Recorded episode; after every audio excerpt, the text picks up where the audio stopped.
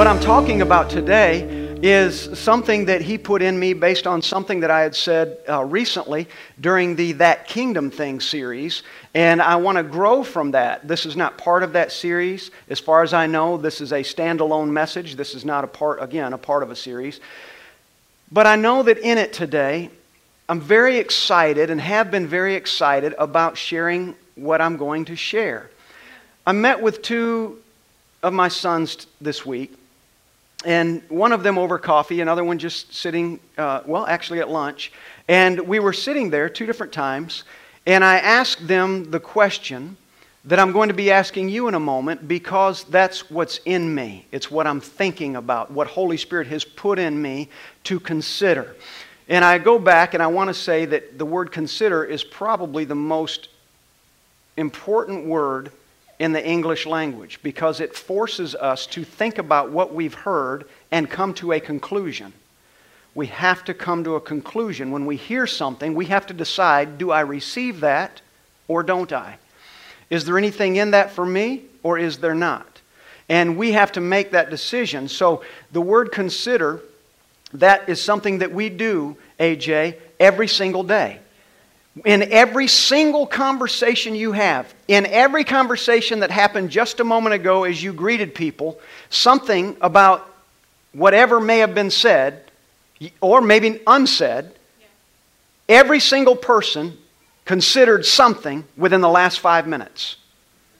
Every single person. In fact, if it wasn't about the person that you hugged or greeted or shook their hand or whatever, if it wasn't about them, simply when I said something about the Bible app, you had to consider immediately do I want it or don't I? Do I think it will be beneficial to me? When I said something about the podcast, you immediately considered will I listen or won't I? Is it as important to me as it is to him? Everything you hear, the word consider is the strongest word in the English language because it forces us to make decisions that will, one way or the other, impact our life. So today, I want you to, again, whether you want to or not, you will because it is what happens. As I preach, I'm asking you to do what you have no control over, and that is to consider the words that I'm going to speak. You will have to consider them. You cannot refrain from that. And I want to ask you a question that I asked these sons that I met with because if we can lay hold of what I'm going to teach today in its simplicity, if we can lay hold of it, it can do an incredibly deep work in every hearer. So, would you turn in your Bibles, please, to Matthew chapter 15 this morning? Matthew chapter 15, and I'll tell you which verse in just a moment.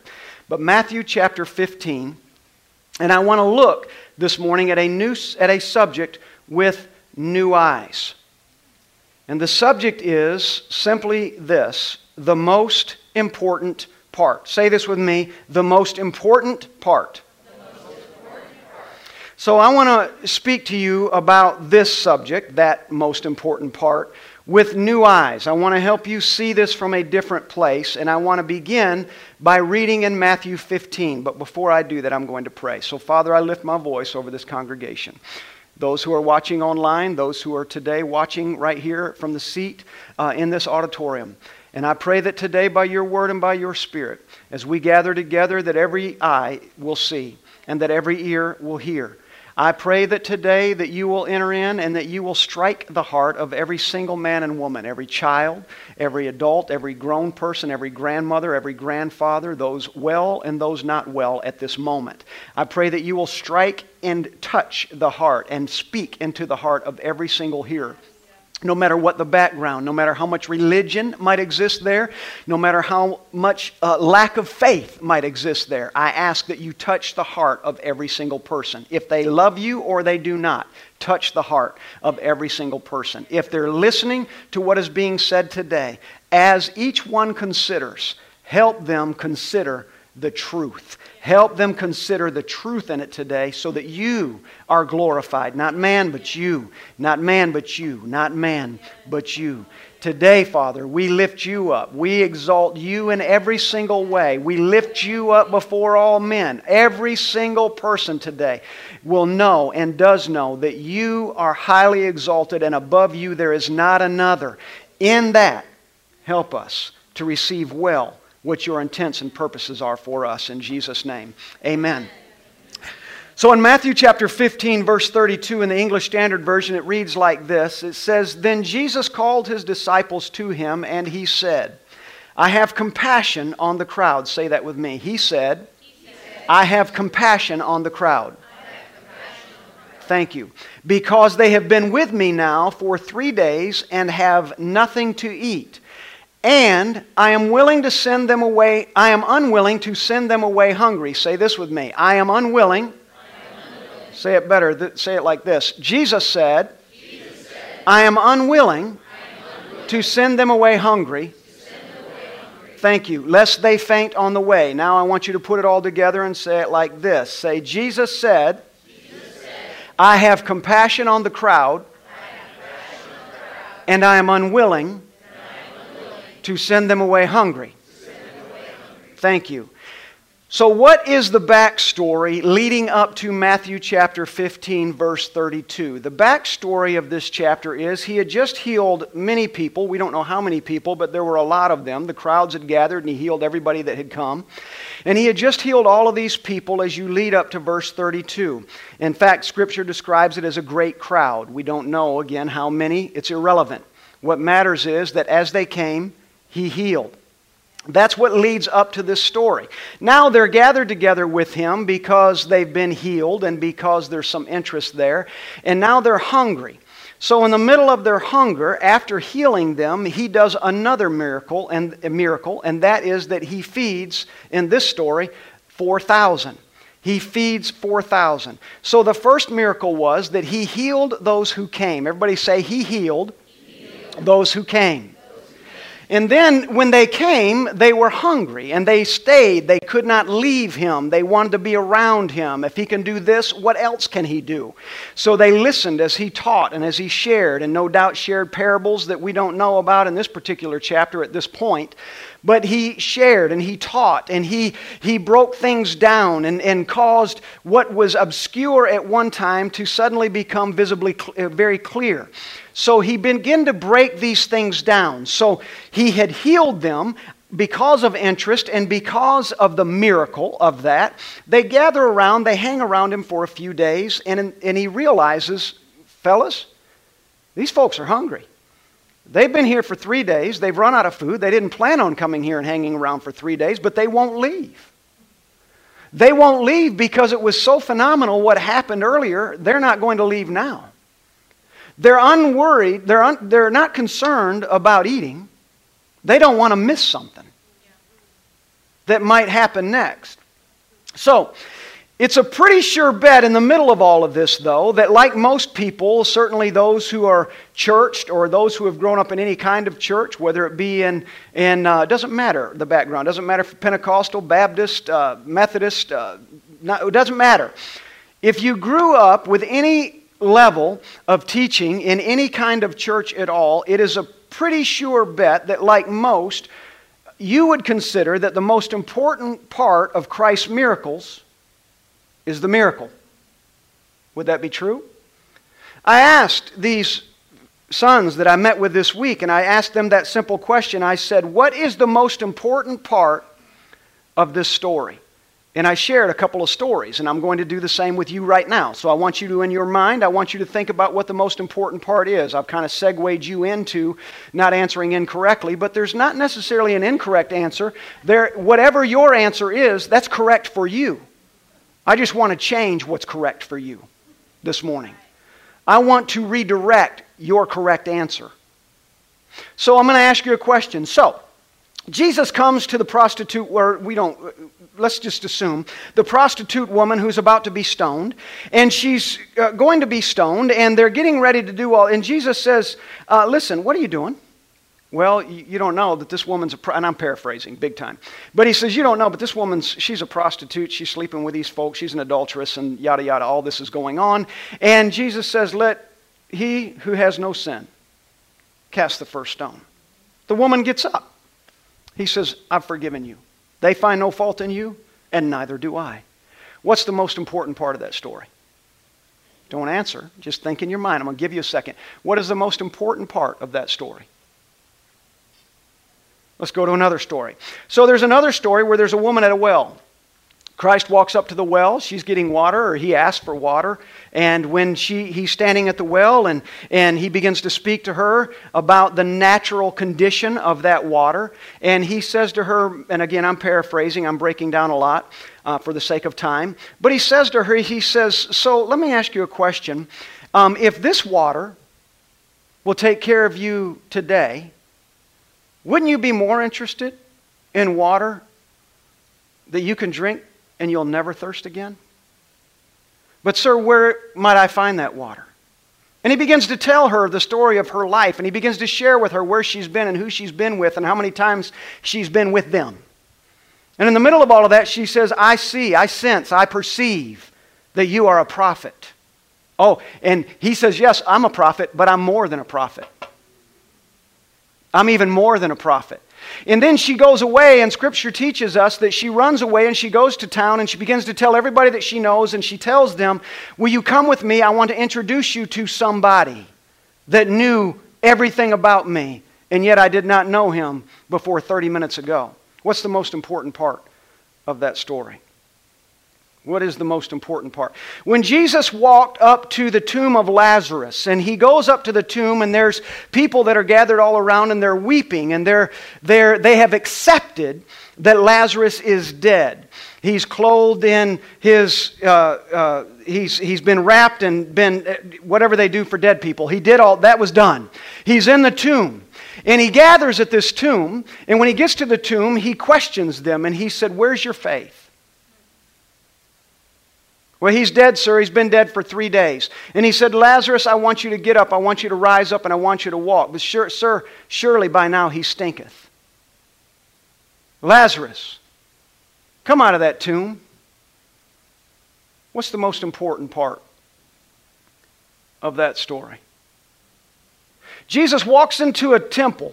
And he walks into the courtyard of the temple, and there's money changers that are exchanging birds for money and Eh, things for they're selling, buying and selling in the temple.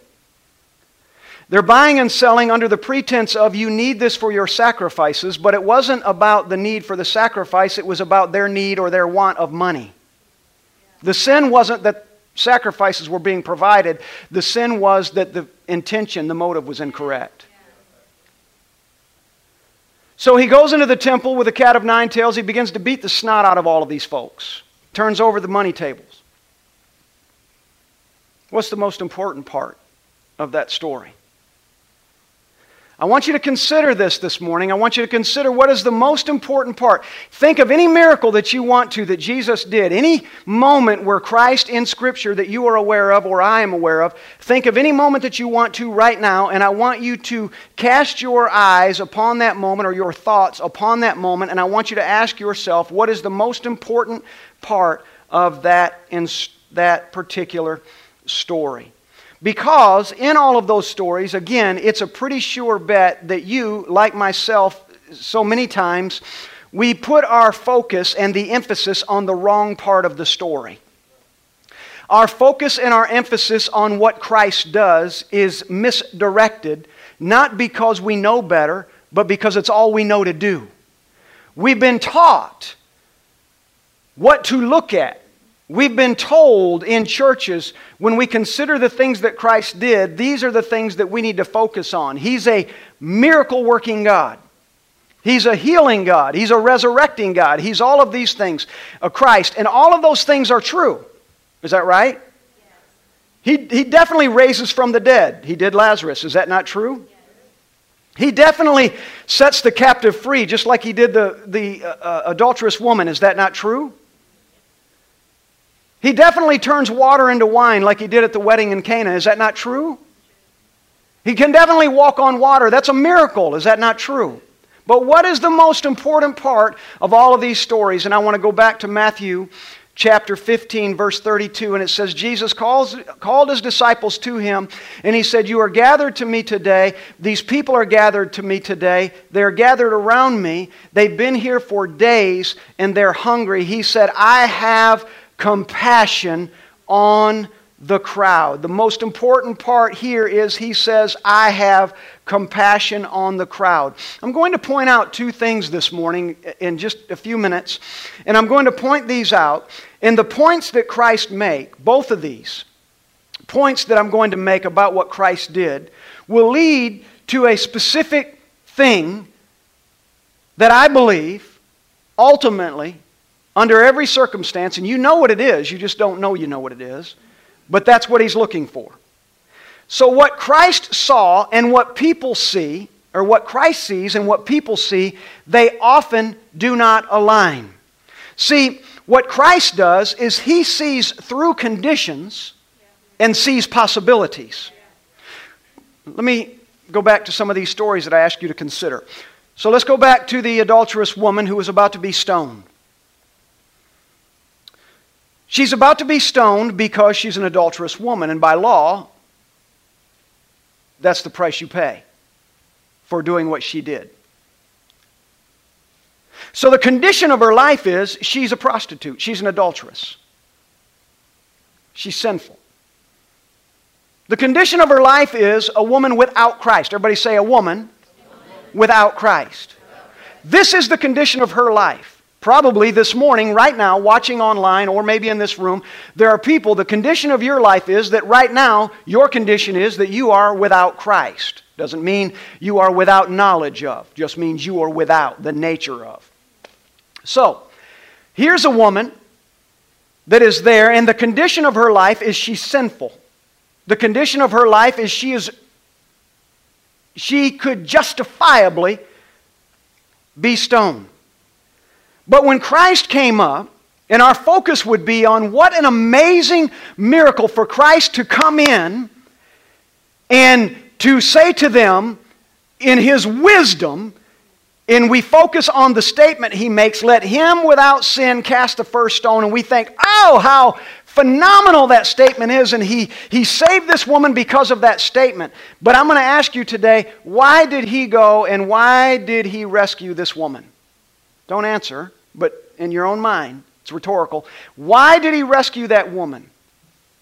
Again, when Christ, I'm going to tell you, when Christ approached her, and when he came into this situation, her condition was irrelevant to him.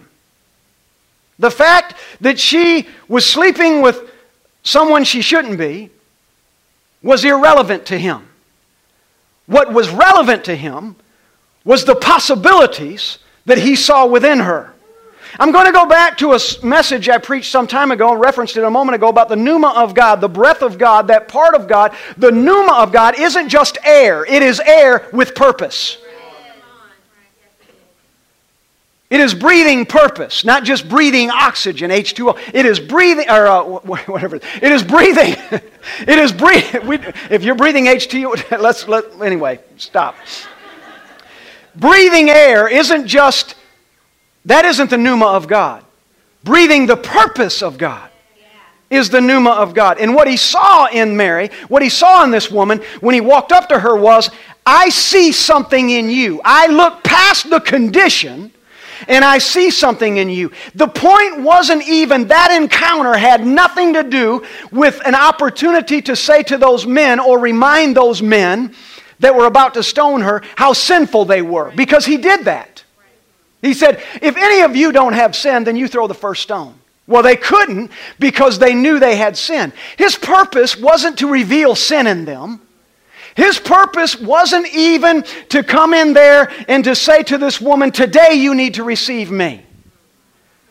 His purpose was to let her see that there is another way. He said, I see the pneuma of God in you. I see possibilities in you, and I want to look through the condition and I want to touch the possibility. So, what's different about the compassion on the crowd that Christ had and the compassion on the crowd being her that you and I would have? See, the church world as a whole, we see conditions and overlook the possibilities. We are so quick to see conditions. We, everything's conditional. I, I can tell you when we first started the Rock of Central Florida, before you could even be on this platform and play a trumpet or play a music or sing a song or do anything like that, you had 90 days, or I don't remember what it was now, but it was some law we had written. You had to be six months or 90, whatever it was, before and faithful and, and all of these things before we'll ever let you stand on the platform and blah, blah, blah, blah. And I'm so glad for the day I came and repented of that. And I can't tell you, I mean, just not too many months ago, we had a man that walked in on a Sunday morning, repented that day, and got up here and started singing and rapping. Never saw him again.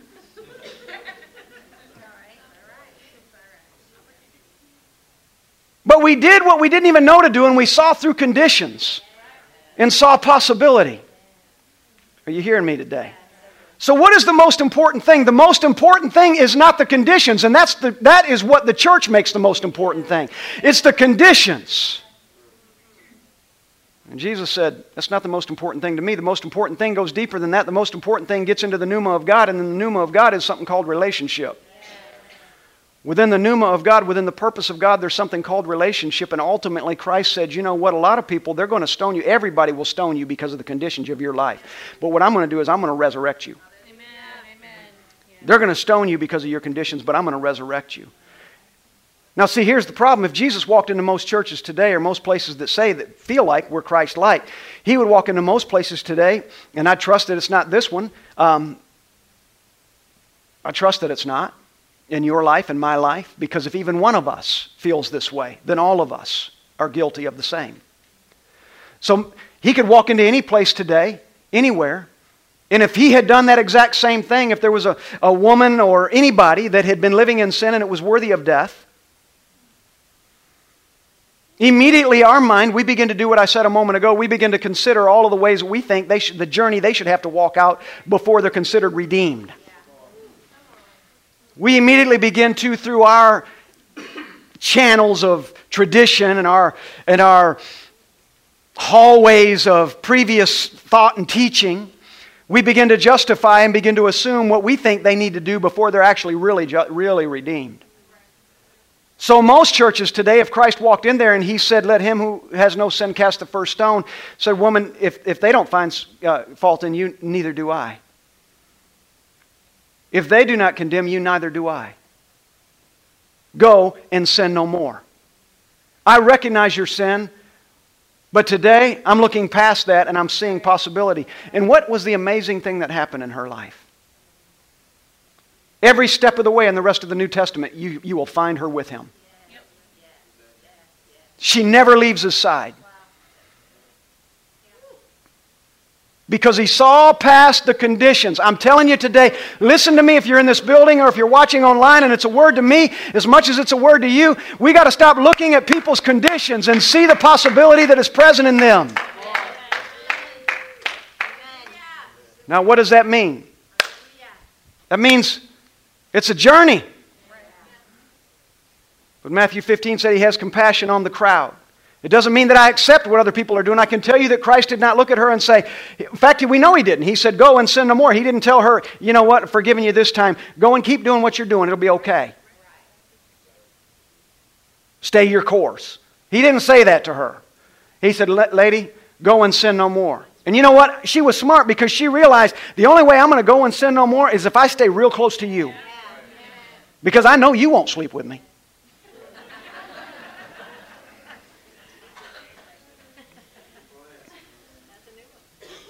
Is that true? So she said, I'm going to stay real close to you. But he looked at the possibility and the potential. He sees through the conditions and he sees the possibilities because he has compassion on the crowd. He, here's, the, here's the thing. When Christ has compassion, let me try to insert this thought I had uh, today that I don't even know if it fits right here, but I think it does because he, he ta- this is where I felt it was supposed to be inserted, this thought. If you put two people side by side, there's one person that wants to fix the things in their life that are broken when they come to Christ. They just want, just fix the things that are broken. There's a lot of good here. Just fix what's broken. Then there's another person that comes to Christ and says, Recreate me. And Christ might say, you might sense, you might feel, you might consider for a moment you know, there's some good things there too, so I'm just going to hold on to the good things. But again, the person who comes to Christ and says, just fix what's broken, see, the problem with that is that when Christ has compassion on the crowd, the most important thing to him is that he doesn't fix what you think is broken. Because, in fact, can I just say it this way? Oftentimes, likely, some of the things that we think are broken in our life, he actually wants to use for his glory. So some of the things you're saying to him, fix this part of me, and he's saying, ah, that's the last thing I want to fix. It's this part over here that you think is so good.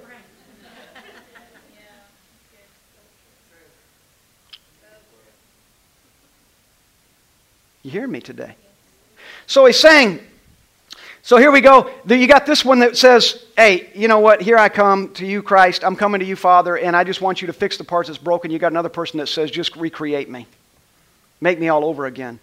What the Father wants to do is, if we give Him the opportunity to totally recreate us, our mind, put your hands on your head. Father, recreate my mind today. Reset, reset me. Reset, push that reset button on me today.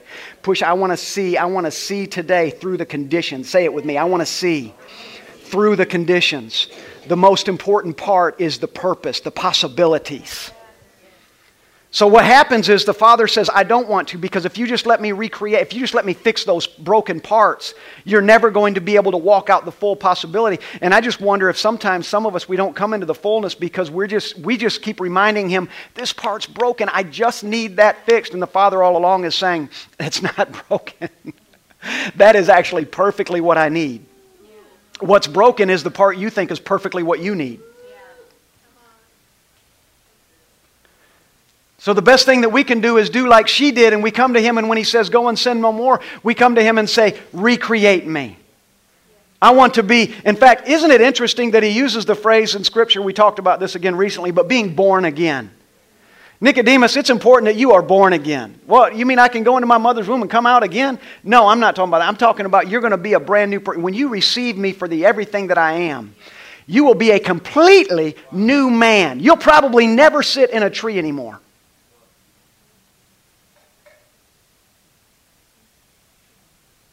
Because you won't, you'll, what I do in your life will change you so much you won't have time to sit in a tree. I'm getting the wrong guy in the tree. But follow me. If you will follow me, Nicodemus, Zacchaeus is who I was thinking of. You follow me, trust me, you'll never sit in a tree again. Everything will be different. So, there's one who wants fix what's I think is broken, and one that says, grow me into something completely new. And I'm telling you, when Christ has compassion on the crowd, what he wants to do is he wants to rebirth you. She was never again viewed as an adulteress. She was never seen that. In fact, people were in awe of her. When he was on the cross, who was there? When he was dying on the cross, who was there? People were in awe of this woman who suddenly became a spokesperson for the glory of God because he completely changed. He saw the possibilities and he said, Because you trust, I had compassion on the crowd. The most important thing isn't that I, got, I delivered you from adultery. The most important thing isn't that I saved your life from stones. The most important thing is that I rebirthed you into your fullness. So, in the middle of all of that, does Jesus ever disappoint? See, because when we think about if he has compassion on the crowd, does he ever disappoint? Has Jesus ever disappointed anyone? Just not say yes or no. Has he ever disappointed anyone? You're afraid to say yes or no. Absolutely, he did. In fact, I'll read it to you in John 6 15. John 6 is my favorite chapter in Scripture because John 6 has everything to do with relationship. There's no better chapter in the Bible that deals more with communion between God and man than John chapter 6. In John 6 15, after feeding now, in this case, 5,000 people, he says this perceiving that they were about to come and take Christ by force. Perceiving, John says, that they were about to come and take Christ by force to make him king, what did Jesus do? Jesus withdrew again to the mountain by himself. Perceiving, knowing that they wanted to make him king, he went away so that they could not. Do you think they were not disappointed? We know they were disappointed, and we know they were disappointed because now those same people that wanted to make him king were beginning to figure out a way to put him on a cross. In John chapter 6, before he crossed over the bridge of offense, when you get down to verses 53, 54, 55, 56, and he begins to say, I want to tell you what it is to know Christ. It is to eat his flesh and to drink his blood. And he says to them, Do you have any problem with that? And the next scripture says, And many of them walked with him no more because they could not accept. Did Christ disappoint? He disappoints those who are looking to Him for the wrong reasons. He disappoints those who are looking for Him to only be a miracle worker. He disappoints those who are looking to Him to only fix what they think is broken. But He is life to those who say, All in all, I want you to see through my conditions, and I come to you with everything I change all of me. He wants in every way what is best for you, even when you don't know what that is. The most important part is he is unwilling. Going back to John 15 32, he is unwilling to send you away hungry. If you knock, he will answer. If you seek, he will not hide from you. Christ is always more interested in relationship with you than he is in doing a quick fix of your issues. People come and they sit with me, and they, I just had a conversation a couple of weeks ago with someone. They come to me, well, I just, I feel like that, um, you know, I'm not sure that the relationship's right because I still have these things that I'm challenged with, I'm struggling with, I'm trying to get through these things. So I just don't know that I even have relationship with Christ. And my comment was to them was, well, that's a shameful way and a difficult way and a wrong way to consider what relationship with Christ is. Because none of us come to Christ and we meet him and then suddenly we are some perfected human being. Is any among you perfect? Is there any among you, when you look around this room, is there anyone in this room that you have an expectation to be perfect? And if you say me, I'll be the least perfect of all. Not intentionally. Just depends on the day. Because whatever Adam has left in me, I'm still plowing through that in faith the same way you are. So Christ is always more interested in the relationship that he, than he is in the quick fix. And I can tell you when people come and they say, well, it just doesn't feel like I'm, I have the right relationship with him, it is, it's because you are judging it from the wrong perspective. You are judging your relationship with Christ on when you got up this morning, did you feel heavenly? I say to people in marriage counseling, I say it to every single couple. Every time I do marriage counseling, I'm going to say it to my daughter and soon to be son in law. I'm going to say it to them. I'll say it today. You're going to hear it twice. I say to every single person I counsel if, before they get married, I say to them, there are going to be days you're going to get up and not feel in love. There'll be mornings you'll get up and you just won't feel in love. It won't feel ooey gooey. But it doesn't change the fact that you're in love. There's going to be days when, you, when it doesn't feel as special as it did the first day. When you realized, I'm married. Woo! Can anybody relate to what I'm talking about? No one wants to raise their hand. You can lie against the truth if you want to, but you know I'm telling you the truth. Because marriage has never been about love. Marriage is about commitment, it's about word and spirit. Love is a nice addition. But if we're Christ like, it's about more about purpose, more about fulfilling what He called us to do together. You can do more in commitment and you can do more with purpose than you'll ever do with love. Love's not a bad thing. Don't, take it, don't, don't be casting love out of your marriage. Love, I cast you out. You're in the way. No, it's not in the way.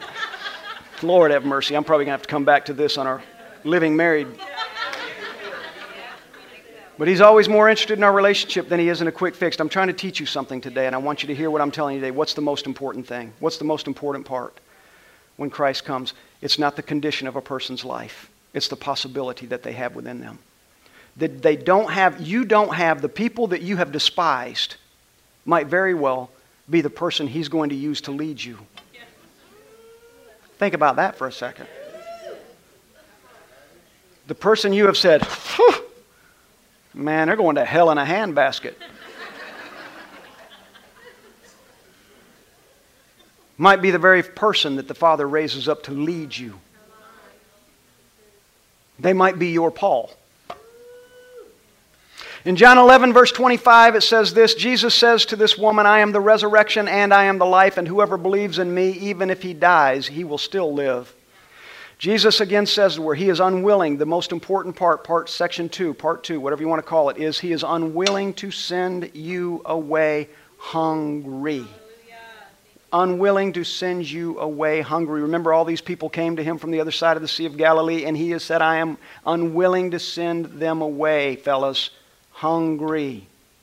I have compassion on them. And if they are hungry, I will not send them away. The most important part isn't how many more miracles can I do, chalk them up. How many are we at? 99? Okay, let's see if we can get 150. It isn't about that. In fact, he, he detested the fact that they came seeking miracles instead of relationship.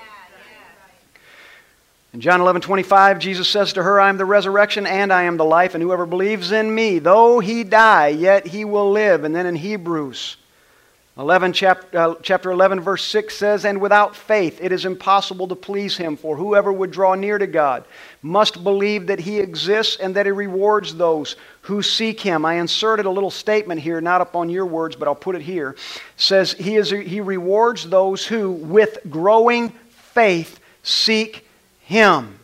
Relationship, listen to what I'm about to say. In fact, write it down in your notes. Relationship with Christ doesn't come because you have faith.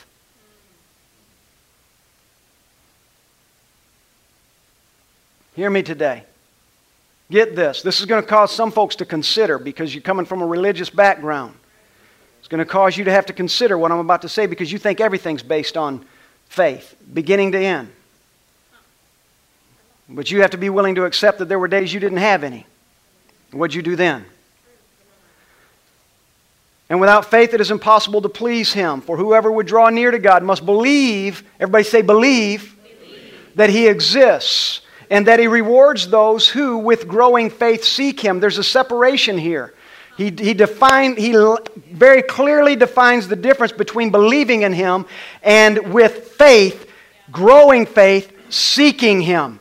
Relationship, write this down, doesn't come because you have faith. Faith comes because you have relationship. Again, relationship does not come because you have faith. Instead, faith comes because you have relationship. You have faith in what you believe in. How do I make that plain? If I think about today, let me use this example. It's probably not a good example. We just had an election. It was just decided, I think, yesterday or whenever, who the president was going to be. Like him or not, like them or not, like the way the election turned out or not, is irrelevant. What's irrelevant about it is that they are not in control of your life. So don't let your days get weary and long. Don't, don't, don't be upset about it. If the guy's not in office you voted for, or if the guy is in office that you voted for, stop over celebrating, stop under celebrating. Don't mourn the loss, and don't celebrate what you might consider a victory. Because I'm going to tell you today, at the end of the day, if that's where you put your lot, that's how your life will be determined. But if you put your lot in a Christ who saves and resurrects and delivers and sets free and sets apart, your lot will be good. Amen? Certainly. I had I voted just like most well probably most of you did. I voted for a particular candidate whether my candidate won or lost. At the end of the day, he will not determine my outcome. That president, no president, will ever determine what the outcome is for Steve. In other words, let me put it this way then. I believe, let me separate belief and faith. I believe we have a president, but I do not have faith that he can change anything. Not because it's Joe Biden, not because it's Donald Trump, not because it's Barack Obama or George Bush or Ronald Reagan or whoever else. I believe we have a president, but I have no faith that they're going to change anything significant in my life that matters. Because while they have rule over a domain that is shallow at its best, they do not roll, have, have rule over the domain that is the kingdom of God that dwells in a son. So again, relationship doesn't come because you have faith. Faith comes because you have relationship. So he says, without faith, it is impossible to please him. For whoever would draw near to God must first believe that he exists. When you came to Christ, you knew, just like we all do, John chapter 3, verse 16, for God so loved the world that whosoever believes in him should not perish, but have everlasting life. It's always interesting that word should. Should not perish. Just because you believe doesn't mean you won't. There's a lot of people out there today that say, I believe in Christ, and they say they're Christians, and they act like Christians, and they do all of that, but they have no faith and without faith, he is not pleased. Without faith, faith is determined by what am I viewing? How am I living my life? Am I living it conditionally or am I living a life purposefully? Well, how am I living this thing? How, are you hearing me today?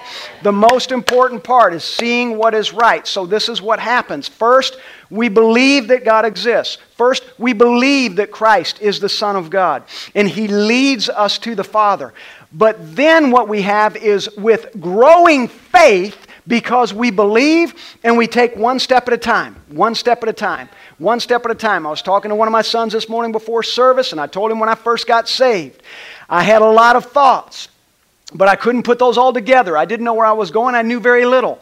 But the more I dug in, what I, into what I believed in, the more my faith began to increase the more I submitted myself under the authority of the one I believed in, the more my faith began to increase. The more I came to have faith in the one in whom I believe, the less I required miracles to continue serving him.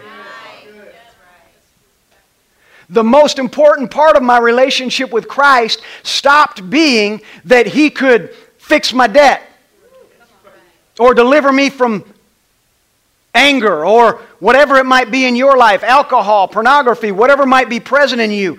My relationship was less focused on that, and it was simply because you are the Son of God, and I want to have relationship with you. You are the Redeemer. And if the relationship is right, if I get through that belief and into that faith, I can tell you the most important part becomes that He and I are what we sang about this morning, joint heirs. And He is able then to do miracles in me that I wasn't even asking for.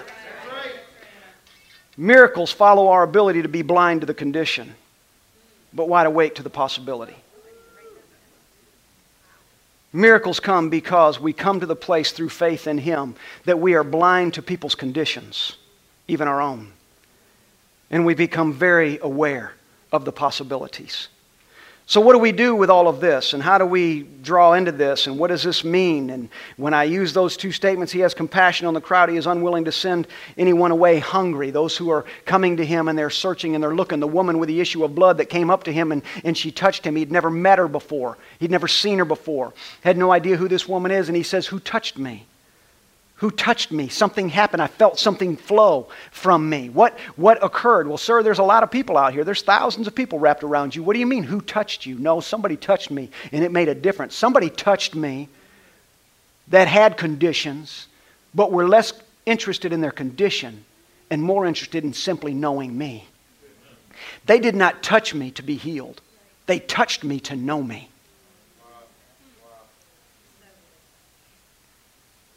A lot of people in this crowd as I'm walking down the street are touching me because the lame man wants to walk. A lot of people are touching me because the blind man wants to see. But I don't sense any virtue leaving my body. I don't sense anointing. They may be healed, but it's not putting a draw on me that digs deep. So the very best that they're getting is a thimbleful, but somebody just touched me and sucked it right out of me, everything that's in me because they weren't interested as much in their healing as they were in knowing me. So he had compassion on the crowd. He's unwilling to send anyone away hungry. I'm going to tell you the most important part today is this for you and me. It's that we have compassion on the crowd. What does that mean to you and me? I'm going to tell you if I lined up a group of people, I wish I could have done If I'd have thought about this, I would have done it. I would have, went, I would have gone out there and grabbed about 10 of the most reprobate folks I could. And I'm telling you the truth. And, I'll, and I would do it. And you, if you know me, you know I would.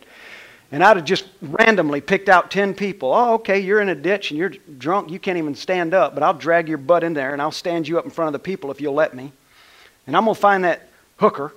And I'm going to find the whatever other drug addict. And I'm going to find the pimp. And I'm going to find, and if I could have lined up 10 of them in here, And then said, Now tell me what you see.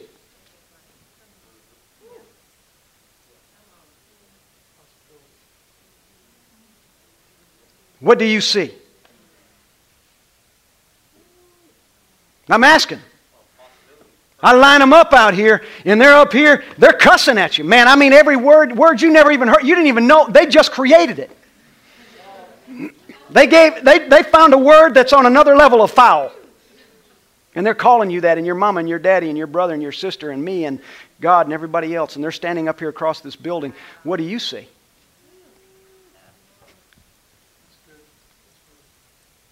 Jesus had compassion on the crowd. And he said, I'm not sending anyone away that's hungry. Now, here's the thing those 10 people, before you can ever, you can't find out if they're hungry until you find out, find, it, figure out where your focus is.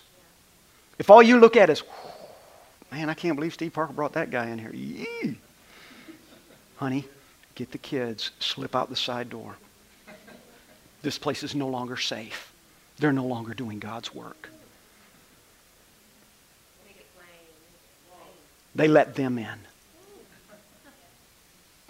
He no longer has discernment, honey. He no longer sees. Let's get the kids. We got to find another church next Sunday because he just let all kinds of trouble in this place. And if that's what you see, if that's what you see, when you look at this one, the homosexual, the drug addict, the pedophile.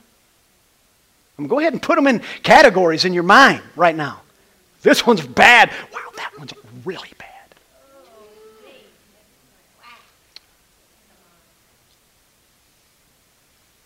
The murder, the thief who stole your favorite saved coin. Go ahead and categorize them. What do you see? I just lined them all up in front of this room. The one in your mind, you think about. Your, I want you right now in your mind, think the worst possible case you can think of. And I want you in your mind, how, what, what, would you, what would you see? And I'm going to tell you what you'd see right now. You would see exactly whoever that person is or whatever that condition is that you just put there. That's what you would see. You know why I know that's what you would see? Because you just created that in your mind. You just thought about it. I said, what, think of the worst person. And you, in your mind, you thought of the worst person because you judged them by the condition. You just said, this condition is the worst. You just saw the condition.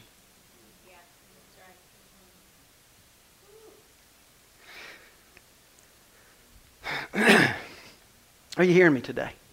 What do we do with that? The rock is not, nor will it ever be, a traditional house.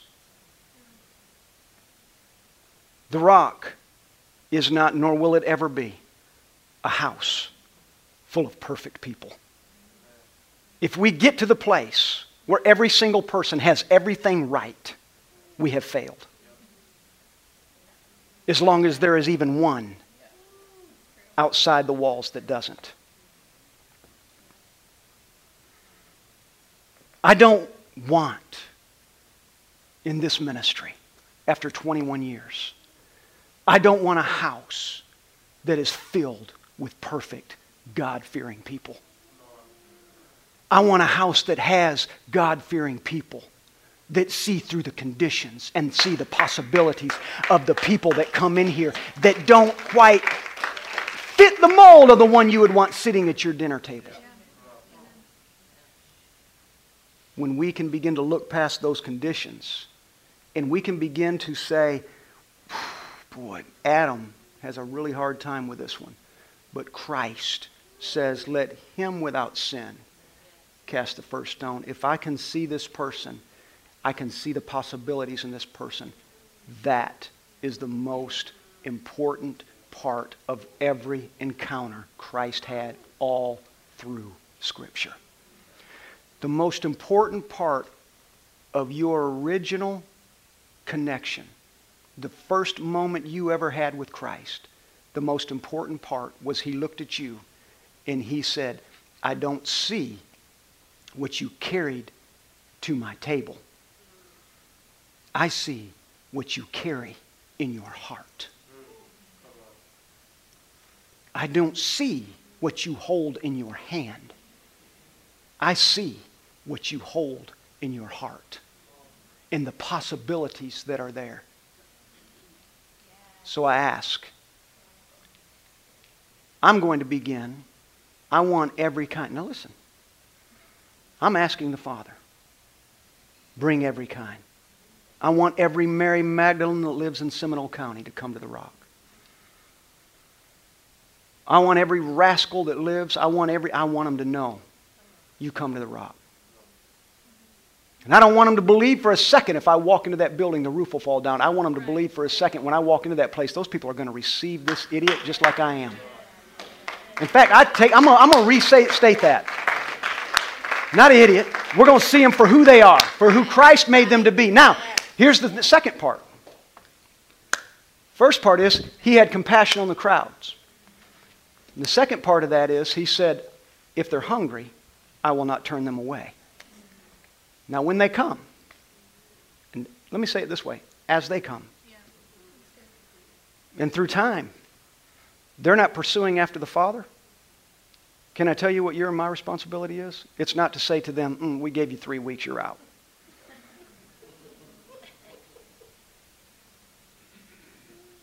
We demonstrate faith past believing and say, Holy Spirit, it's up to you. Because while it didn't look promising today, who knows what might happen next week? So now what do you do? What do you do? Do you avoid them? When they come in, they stink. They're wretched. Do you avoid them? They're disruptive.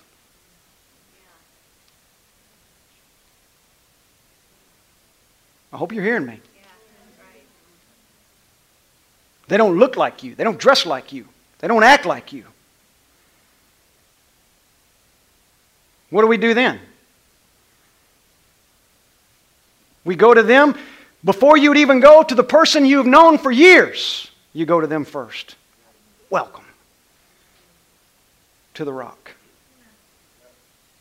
The kingdom of God is here. Do you hear me today? Have you heard what I've said to you today? So when you look at somebody, when you walk out of this place, you go wherever you're going, you're going to a restaurant, you're going wherever you're going today, and you look at them, what are you going to see? Can we say, Father, renew this mind? I do not want to see the conditions because he didn't. So many, how many of us in this room, I don't know the number, I don't know the number, but he does. How many of us in this room, would any of us have walked up to that woman and said, Where's the pile of rocks? I'm going to get the big one.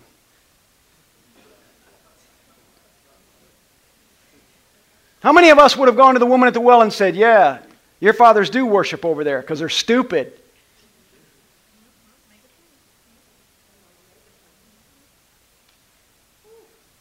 How many of us would have gone to the tomb of Lazarus and said, Yeah, he stinks. What are y'all doing? Let's get out of here, man. This is about to get bad. And y'all are pathetic because you don't have any faith. You're supposed to be church people.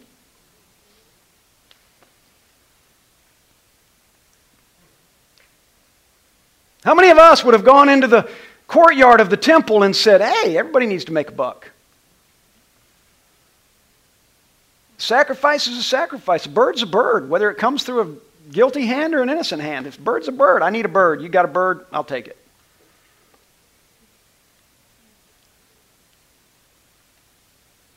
Can we ask Holy Spirit to help us? See, I don't want to be just another church or another assembly of churches. I want to be one that is actually impacting not just believers, but people who don't. Dirty folks. I want to impact the folks everyone else has given up on. Churches have kicked them out. The ones that are a threat.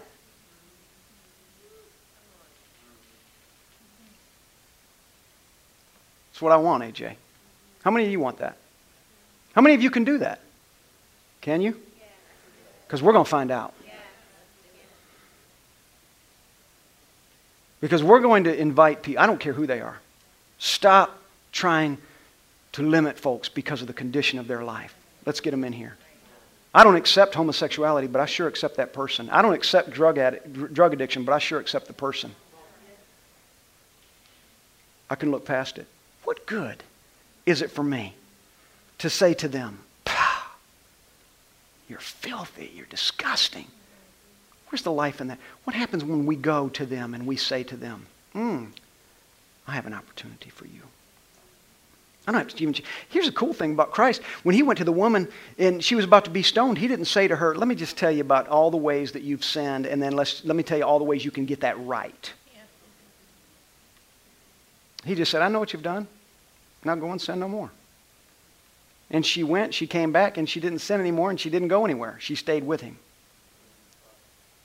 Because she saw, this man believes in something in me I haven't even seen yet.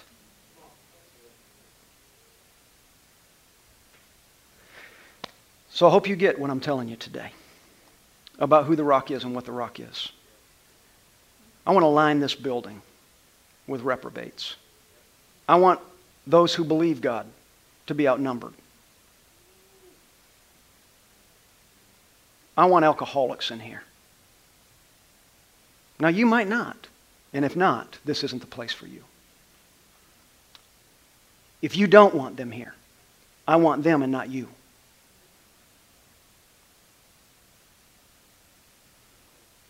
I want the pedophile.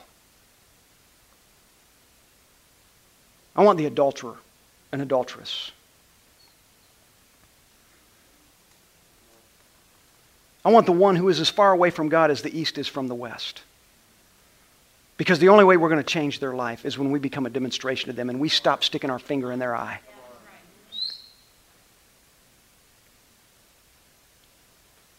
Do you hear me today? Let me tell you what we're called to as the rock. We're called to a higher standard. It's not my role, nor my responsibility, nor yours. It is not our role or responsibility to decide who's in and who's out. It's our responsibility to be a demonstration and His voice. Can we do that? So I'm hoping that when they come, and I've said something similar to this before, but before they come, there has to be a consensus, there has to be agreement. There has to be what we've talked about, what Kaylee talked about a couple weeks ago. There has to be a unity in this house. For lack of a better statement, I'm going to use what would be considered a cliche, but there's truth in it. This house is going to do the work of the Lord. And the work of the Lord was to see what others did not. So I can tell you, if I'm looking at you today, and that's everybody in this room. I see you. I don't know about you online. I can't see you. I see a lens. But I love you, and you matter to me. But what, really matters to me is that you don't get hung up and believe that somehow your Christianity is only safe because you're not around people who aren't.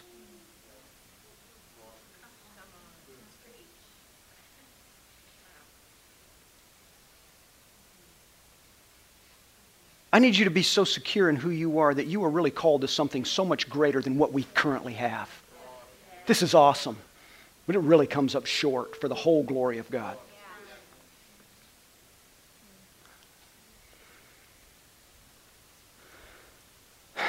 So, what say you?